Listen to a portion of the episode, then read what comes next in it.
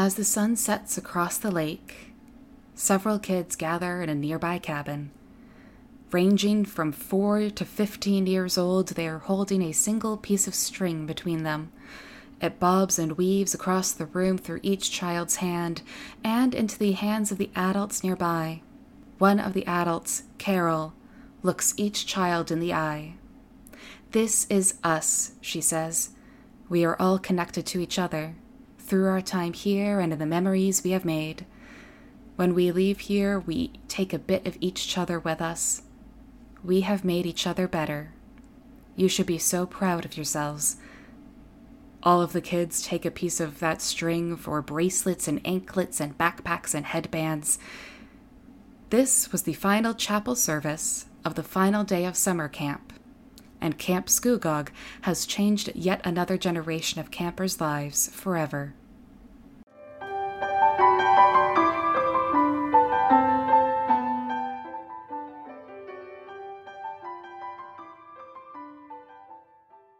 Carol and Emily, good morning. It is amazing to be with you today, and I'm so excited to talk with you about Camp Scugog. We're excited to be here. Thanks for having us.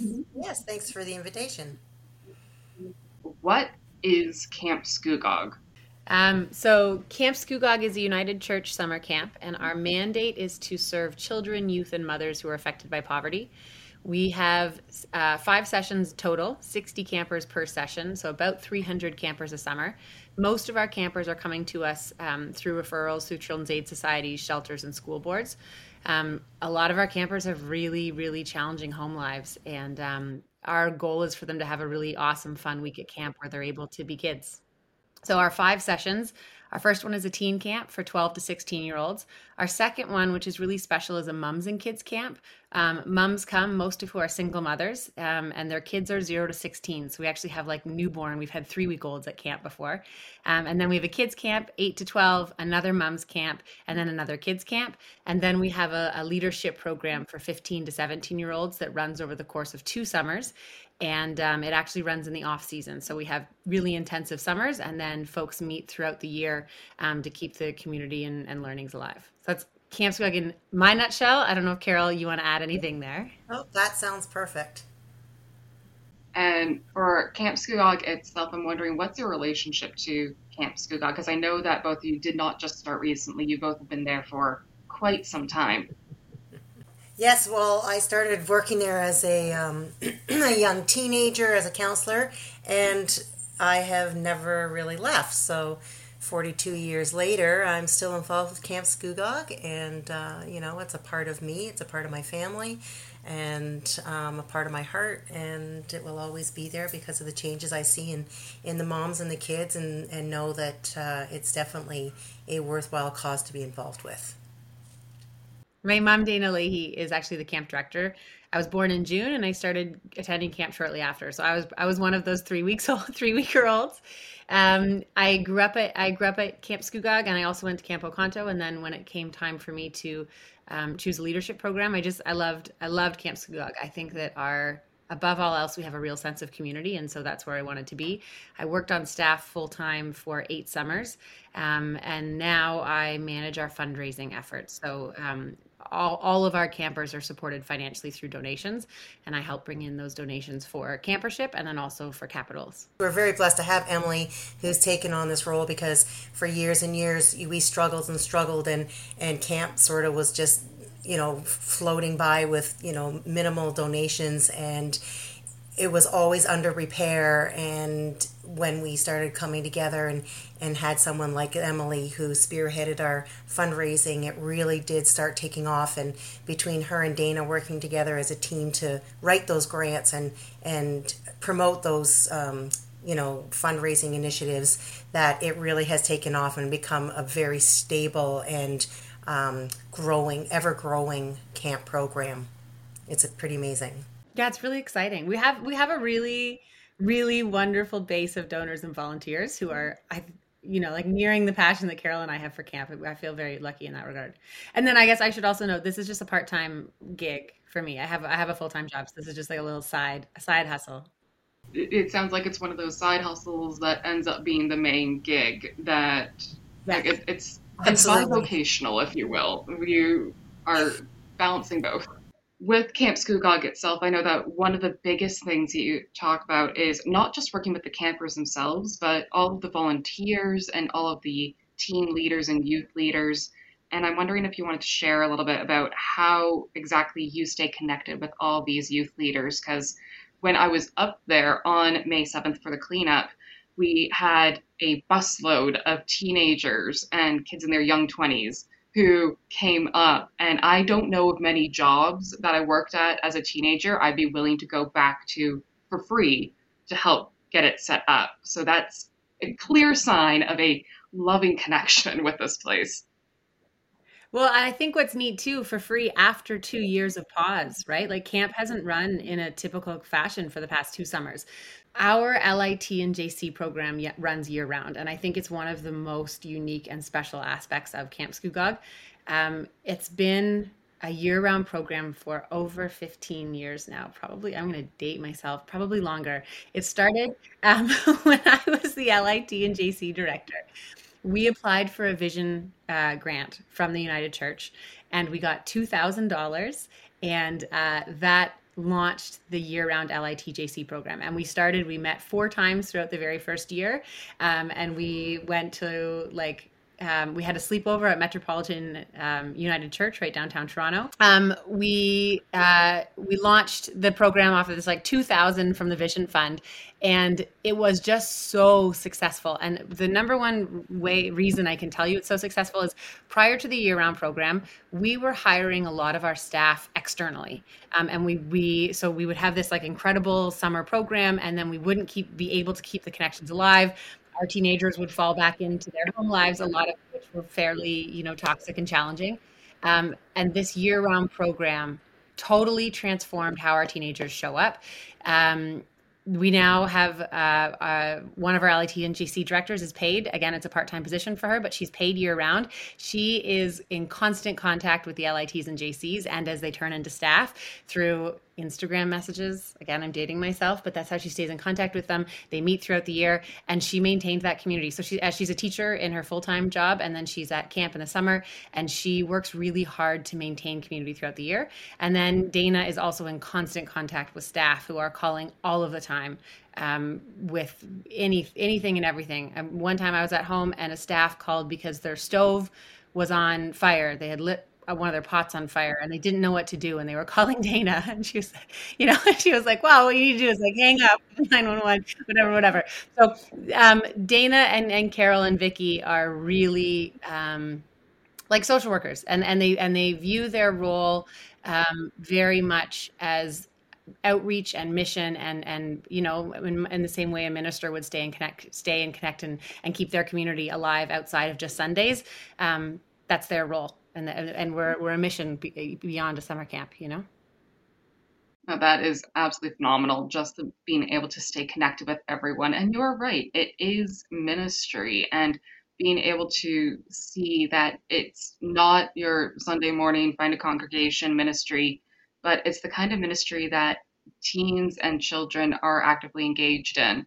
That they may never go into a church like after confirmation they may decide that Christianity is not for them, but for them, this was such a big part of their formation in terms of how to be people in society.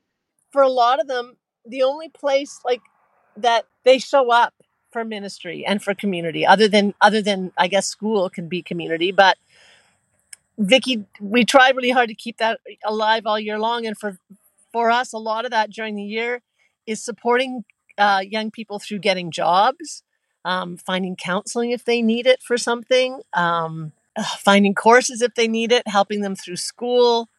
It's it's a lot of that kind of stuff too. It's not just camp stuff during the year. It's it's the things that they need to do to get through their school year so that they can be at camp. And that's where Vicky's with them all the time. She is constantly editing papers, helping with resumes, um, helping get jobs, that kind of thing. And I know that we touched briefly on uh, how COVID has hit everything, and it's just made a hot mess out of literally every aspect of life. Did you want to say a couple words on how COVID impacted you guys? Because you simply could not have a camp while this was happening. Well, um, I guess like everyone else, it's it's it's hard on a community. Um, it's impacted us in that we haven't been together in two years. So, um, just I think keeping our community together that's been the challenging part. It's given us time. The positive thing is that it's given us time to take a breath and go, okay, how can we? What can we do to make the best of this time? And we've done an awful lot of physical work at camp that we would never would have had time for if we were um, running programs full tilt. So that's been a really positive thing. Well, I think the excitement of the capital improvements at camp that we've been able to do, as you said, Dana, um, since we didn't have kids at camp during the summertime, that's a, a great opportunity to work on the grounds and have buildings um, repaired and, and upgraded and such. And I think that those activities has given us a good focus to keep the excitement of camp alive as well. To say, you know, we haven't had a summer program, but look what's going on at camp.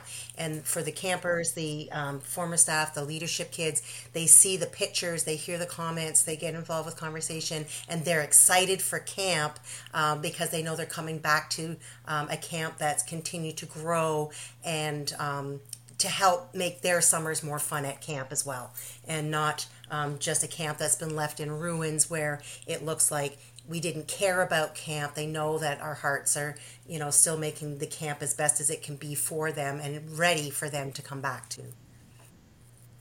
I also think that it it forced us to redefine how we create community because we didn't have the physical space in summer camp. Yeah. Um, so we worked with Fairlawn Avenue United Church and sent out letters to all of our summer camp campers the, the past two years. So letters went out to everyone.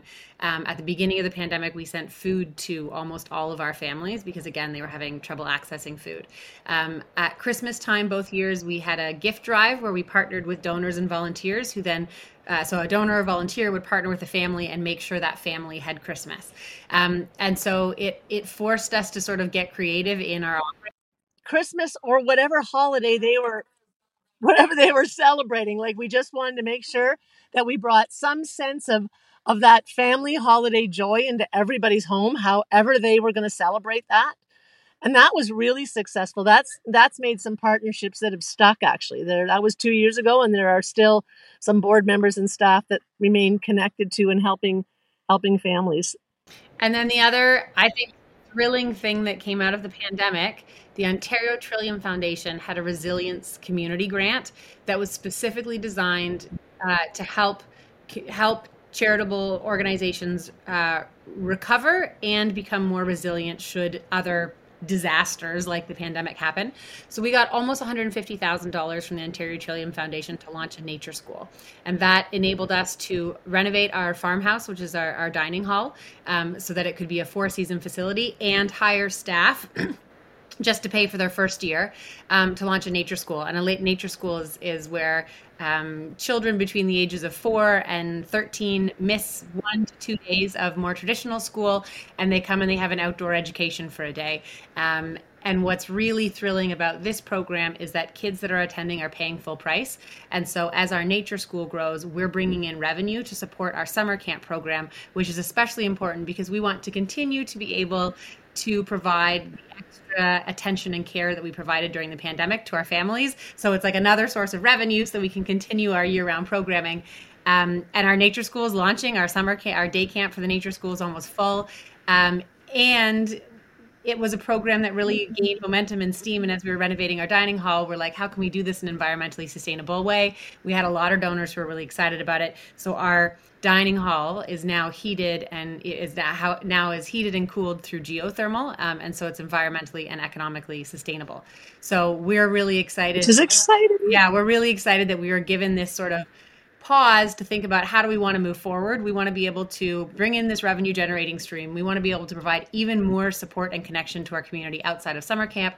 And as we grow, we want to do so in an environmentally friendly way the other part of that that this really really lets us highlight is that we have 300 acres of stunning property we've got waterfront we've got old growth forest we've got meadows we've got we've got protected swampland and this is a way for us to be able to use that property and teach kids about you know the impact that they're having on the environment. And we have a bit of everything there like it really is a beautiful site and it's so nice to be able to see kids using it and learning about their out the, learning about nature and what makes us all tick as a planet. And i think that's really exciting and um, and it's just exciting because the property is so diverse. It's not like we just have a waterfront or just have a, a, an old growth forest or just have a meadow. We honestly have a bit of everything. And so the kids, it's such a joy to see the things going on at camp right now. And the kids are learning so much. It is, we're getting notes back from parents at night saying, My kids are coming home and teaching me things about the environment that I didn't know. And that's really exciting for us. That's that's good stewardship. You know, those are kids that are going to want to take care of that land it, it makes me think of like the main reason that churches are dealing with creation right now is reminding ourselves we're not here to own land. We're not here to conquer land. We're here to be stewards of it. We're here to take care of it. Yep. And we've got a whole generation that are going to steward that land. And that's exciting. That is true and real. That that is gospel right there, quite frankly. I could preach sermons on Sunday to my heart's content, but you're taking kids out into these areas and saying, you and the swamp that we're dealing with need to take care of each other because there's only one of you and there's only one of the swamp. And we're going to run out of both if we don't. And because we're we're a nature school and we can we can create our own our own uh, programs like yesterday it went from yesterday was supposed to be about planting, but the kids that came yesterday learned about weather patterns and tornadoes and um, what happens when a tr- tree is diseased. Because some of our trees that came down, it's obvious that it was in a, a spot that the woodpeckers had been in, a woodpecker that they had been watching all week. So it just becomes like everything that happens right now just becomes a teachable moment for us. And when you're learning in school about connecting with your um, with yourself and with your community and your surroundings. It's one thing to talk about it in a building at school, but to be able to come out into nature and actually hands on experience that connection, I mean, that, as Dana said, is going to be something that they're going to remember um, f- far longer than any, you know, short course that they learned in school. and then from the fundraising perspective, I think it's so thrilling that we are trying to find a revenue stream so that uh, donor dollars are, are unbelievably important. But we'd like to expand our offering to our summer camp uh, campers. We'd like to pay our summer camp staff more. Um, and so to have a revenue stream where we still rely on donations some campers pay camper fees to arrive at camp and then we have this separate um, stream of revenue coming in through a source that we're really proud of i think is just unbelievably exciting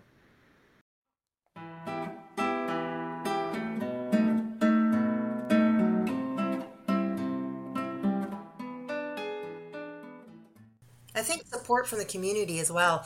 For so many years, um, we tried to keep our camp kind of under the radar because of the clients that we serve and we you know as a protection method um, but with internet and cell phones and and everything and google satellite like we we aren't protected anymore um, you know we talked to a parent that wants to sign their kid up for camp said oh well i've seen how you have a you know a circle of cabins and we're like oh how do you know that? Oh well i looked on google earth and you know and it's like wow okay well so now that we have this nature school and and we're promoted in um, the local Port Perry town and having newspaper articles or being involved with their Santa Claus parade and and you know promoting at their farmers market and it's really helping our camp and our and our site be connected with the community and and getting support from the community if we need it um, and we've been there for you know 100 years and and they've you know you could talk to people in the community and they'd say oh i didn't even know there was a camp there uh, but now they do and i think that it's very um, exciting to know that we have the support of the community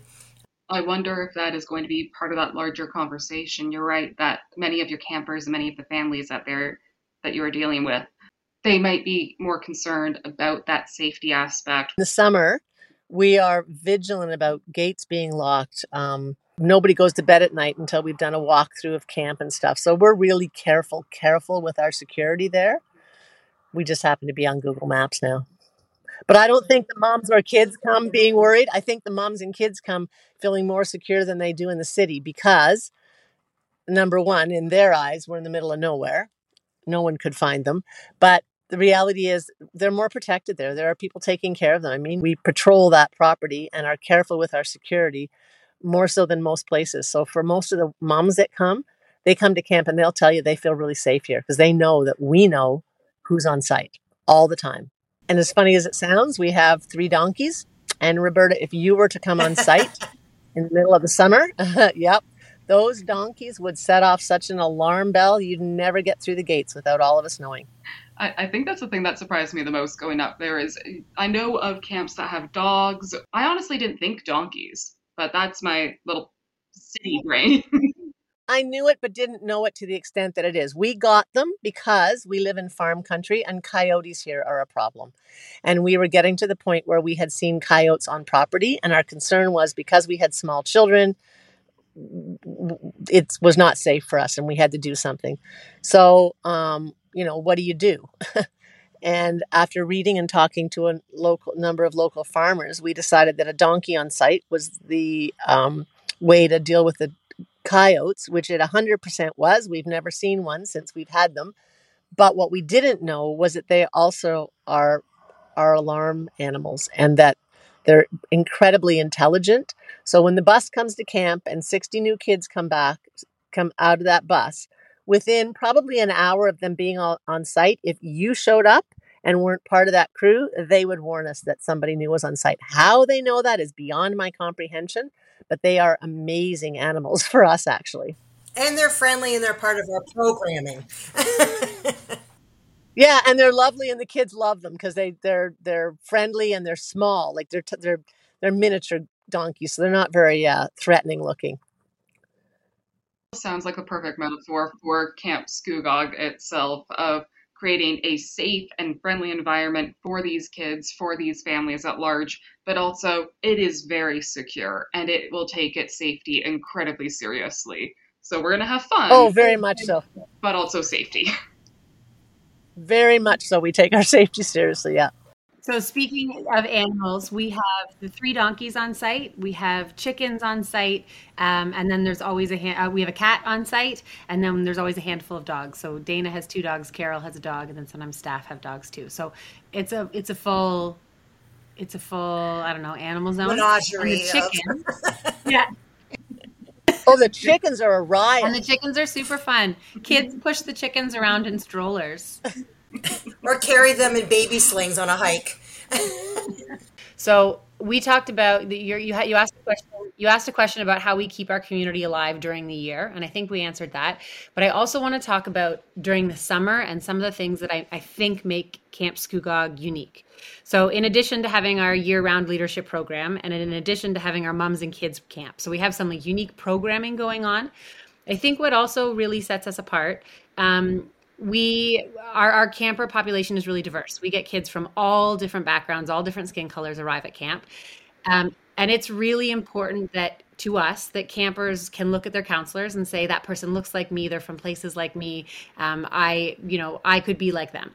And so that's part of the reason our year-round leadership program is so important because we hire almost exclusively from within our own population which is really unique for organizations that serve the clientele that we serve um, so in 2019, the last summer that we were open, we had about 37 staff, and I think like 33 of them had been former campers. It's really just Carol and Dana at this point that weren't campers at Camp Scugog.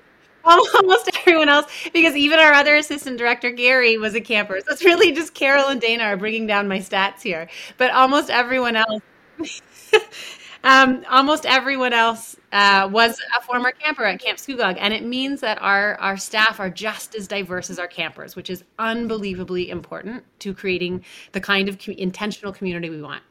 We're working hard at also not only having staff look like me, you know, when kids come to camp, but that the food on the table tastes like what I might get at home, because we get this, we get that diverse population, and then what do we serve at the table? We serve traditional camp food, which is what? Grilled cheese sandwiches, meat and potatoes, oatmeal for breakfast, maybe some muffins. Like it's very, for lack of a better word, North American white food. So this summer we have a fusion between Nigerian food and uh, East Indian food, which will be really interesting. Our our cooks are parents of of um, people in our community. One is a mom that's been there for years, and the other is um, a staff's mom. So that's going to be really interesting for us too to try and make our table look like us and look like our community. So that is our goal right now that when we serve meals, it isn't odd looking to some that it that it also reflects community that you want to sit down and break bread with other people because you're not sitting down and going what the heck is this so that's what we're working on right now um, and then the other thing I want to share is that we're just we're extra intentional about our day and the songs we sing and the games that we play. Um, we have a really high camper staff ratio, so we have a, a ratio of two campers for just one staff. Um, a lot of our campers have behavioral challenges. A lot of them, again, have had really, really hard lives. So, of course, they have, you know, some things that they're working through. Um, so, we have a really high camper staff ratio. And for our summer camp campers, we are primarily focused on having fun. So, we're not a skills based camp. If you're coming as an eight year old, your goal is to have a great time and feel connected and feel loved and cared for and like you are a, a valuable, important member. Um, and so that's sort of our, our main goal if you're coming as a kid. The skills based component starts feeding into our LIT and JC program. That's where we start to see um, the, the leadership group get canoeing levels and swimming levels and kayaking levels and then our staff training is really, really robust. Um, we spend a lot of time talking about camper management and behavior, and we also spend a lot of time giving qualifications because at a lot of other camps, if you're going to be a waterfront staff, for example, you're hired with your NLS, your, your um, lifeguarding papers, and it's assumed that you got that during the year our campers um, maybe don't have the money to attend the course. They may not even have the money to hop on the subway ride to get to the course. You know, um, a lot of our a lot of our campers, like their parents don't have access to higher don't have higher education and so they're really the first people in their family to even take a lifeguarding course. I remember when i um, was lit and jc director one of my campers got their bronze cross and she was crying at the end of it um, in like totally pleased and proud of herself and said that she was the first person in her family to accomplish anything. And that's the step before becoming a lifeguard so I've deviated here, but we spend a lot of time during staff training giving our staff qualifications. So we um, we do our waterfront NLS, we do our camp canoeing, our um, our kayaking canoeing instructors, so that there's not an expectation that campers have to get it outside of camp. It also means that almost more than half of our campers are lifeguards. Yeah, thanks. We do first aid too. It also means that more than half of our staff are lifeguards and then we work we have some pools that we partner with in the in the city so that when staff go back to the city a lot of them get lifeguarding jobs um, to support during the year. And for a lot of them they're the highest paid um, member of their family because you know as a teenager a lifeguard is a is a pretty great job. Um, and so it's like we give the qualifications during the summer and then we help connect them with jobs during the fall um, because we're, we're really looking at poverty alleviation holistically you know? So fun as a kid so that you feel empowered and proud of yourself like you can do the skill based and then when you're old enough uh, really taking advantage of skill based and then supporting through staff as well. Because of the um, the impact the pandemic has had on so many people um, of our community that already are you know have some challenges or some things they're working through we felt we um, we felt that with the pandemic kind of heightening some of those issues that the staff need to be more prepared um, to help the clients when they come to the camp. And so we're going to be having a mental health uh, training course as well, um, just so that the staff who even are, you know, have some things they might be going through as well, um, be more prepared and, and informed and um, trained so that we can again make sure that the campers that come to us this summer do have the best time that they can have um, in this in uh, you know the caring and and empathy um, that the staff have learned through the mental health course. And whether they're triggers or signs and and you know where do we go as staff to help support these um, our client our community? And just having that um, information and, and resources will be certainly very helpful this year.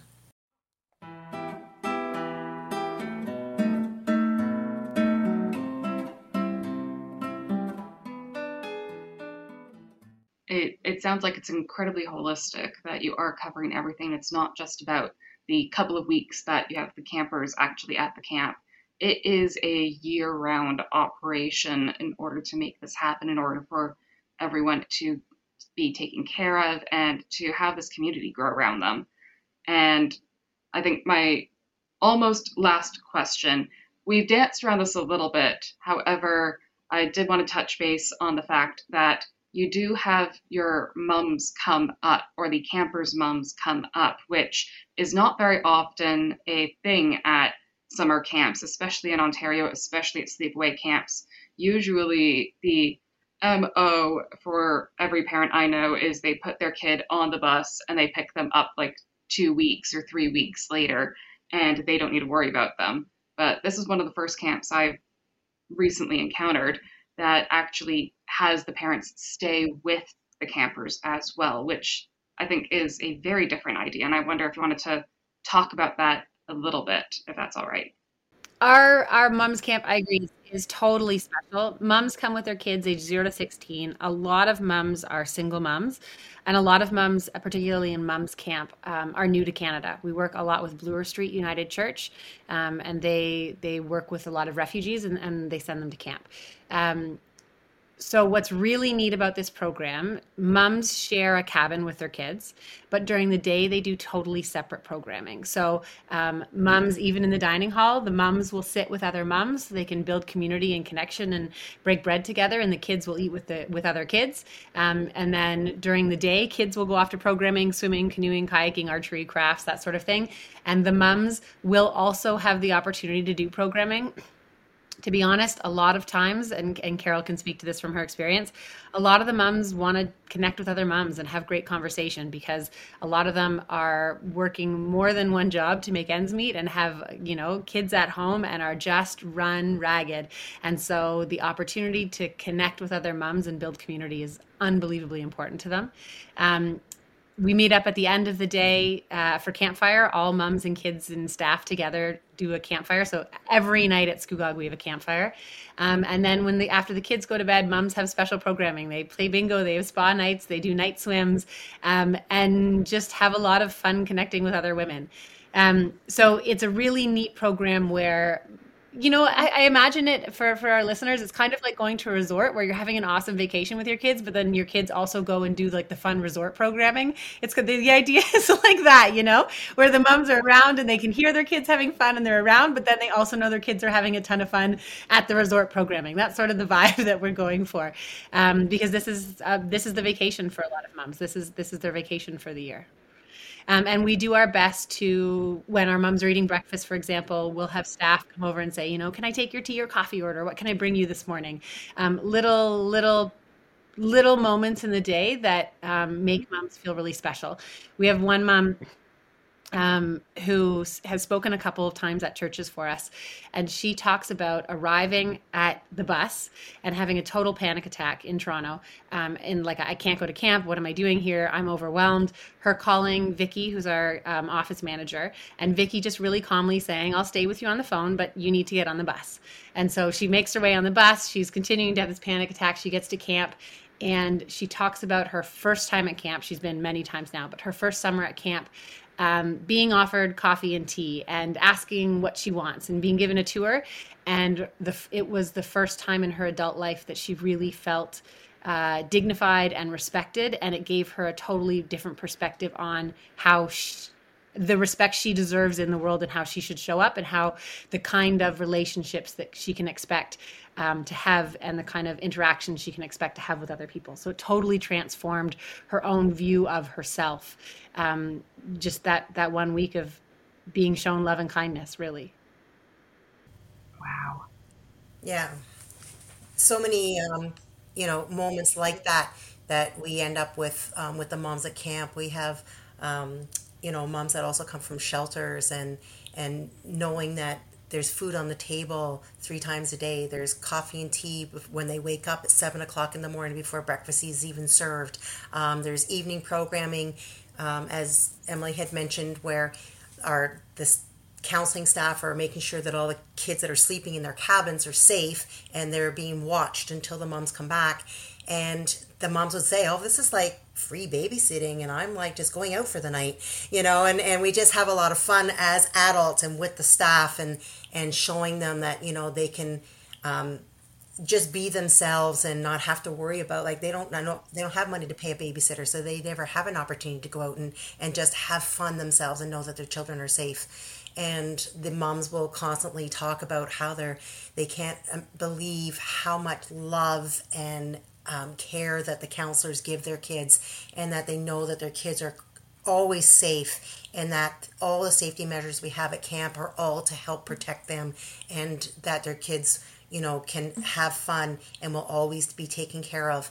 Um, and the, the the opportunity to just let their guard down as Emily was saying with the one mom who, you know, was helped and her hand basically held through um, getting to camp. And and I I had a mom once who we went out canoeing and and when we got back from canoeing and she was in my boat and I, we were all leaving the waterfront and I'm like well wh- where's this mom? And and she was sort of off to the side and she was crying and I and I thought oh my gosh you know what what what's happening? And and when I went and talked with her and and she just broke down and, and cried and cried and she relayed her experience of escaping you know syria with her children and having witnessed you know her husband not being with them anymore and how she had never never cried in two years since she's been able to get out of that situation and that she felt so at peace on the water and canoeing and, and so comfortable that she finally was able to grieve. And um, come to terms with it and, and feel safe that she was in a place where her she could do that and her kids were safe and she was safe and knew that she would be comforted through that. And that was very very life changing um, for her and for myself and and um, you know things with that situation years later she you know her kids have come to camp on their own and she knew that camp was safe and that she could send her kids without her.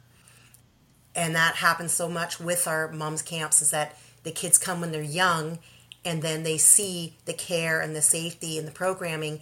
And then when their kids are old enough they do send their kids on their own.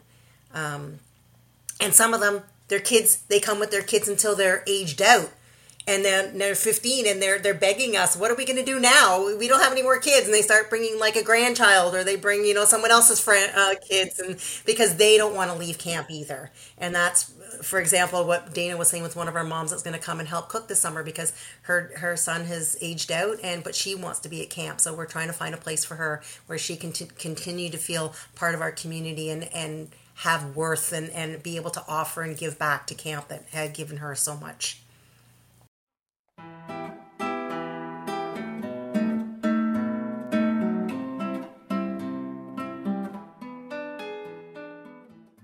Um, two things.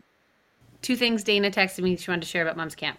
The the first is not specific to Mom's Camp. It's all camps, but uh, because a lot of our families experience food insecurity, there can be some you know issues around food and so one of the things that we do that may be different from other camps is we literally have al- always have food available. So if you you know feel panicked like you need food in between breakfast and lunch you could go in and you could have a full meal that our staff will you know pull out leftovers for you or you could just have a banana. And so if a camper says something like i'm hungry we don't um, I think at lots of camps you could say like lunch is going to be an hour, you're going to be fine, let's go canoeing. We would take something like that a bit more seriously because um, some of our, our kids get like really panicked about where their next meal is going to come from. So that that's an example of something that we maybe do that's different from other camps, and we have like moments like that throughout the whole day where our programming is slightly different because our our population you know has a lot of challenges and that show up in interesting ways. Um, the other thing to go back to treating everyone, um, giving everyone the opportunity to just be a kid and, and, feel like a winner. At Mums Camp, we have an awards ceremony, um, and the idea behind it is a lot of mums may not have the opportunity to attend award ceremonies for their kids. Um, and so we have an award ceremony where every single camper gets something that is made by the staff. So when we say awards, uh, the staff will be like, you get the award for like going in the swamp and having fun. And you get the award for I don't know. Carol, jump in what the awards are. But the staff they, they make things. So I have um, I have a I, I still have from when I was a camper things that my staff made for me. So like staff will make pillows and they'll make blankets and they'll make stuffed animals and they'll like they'll get out the sewing machines. That it's like really it's like a it's really an exciting moment and staff work really hard on their yeah, they work hard on their awards all week long for these kids. Um, and then yeah. we have an award ceremony, and then also kids get the like, you know, you went to swimming and canoeing, and they get stickers for all these things. But um, we just take so many opportunities to celebrate and recognize the sort of the inherent dignity in everyone and how everyone has something really valuable that they can bring to the table because so many of our campers don't feel like that outside of camp. And it's a real reflection that the staff um, really have gotten to know those children and they and they found what's um, you know the celebrate the uniqueness of every camper and recognize that. And, the, and sometimes the moms are like oh i didn't even know that my kid liked picking up frogs. And here they get the you know an award for being a frog catcher or something you know?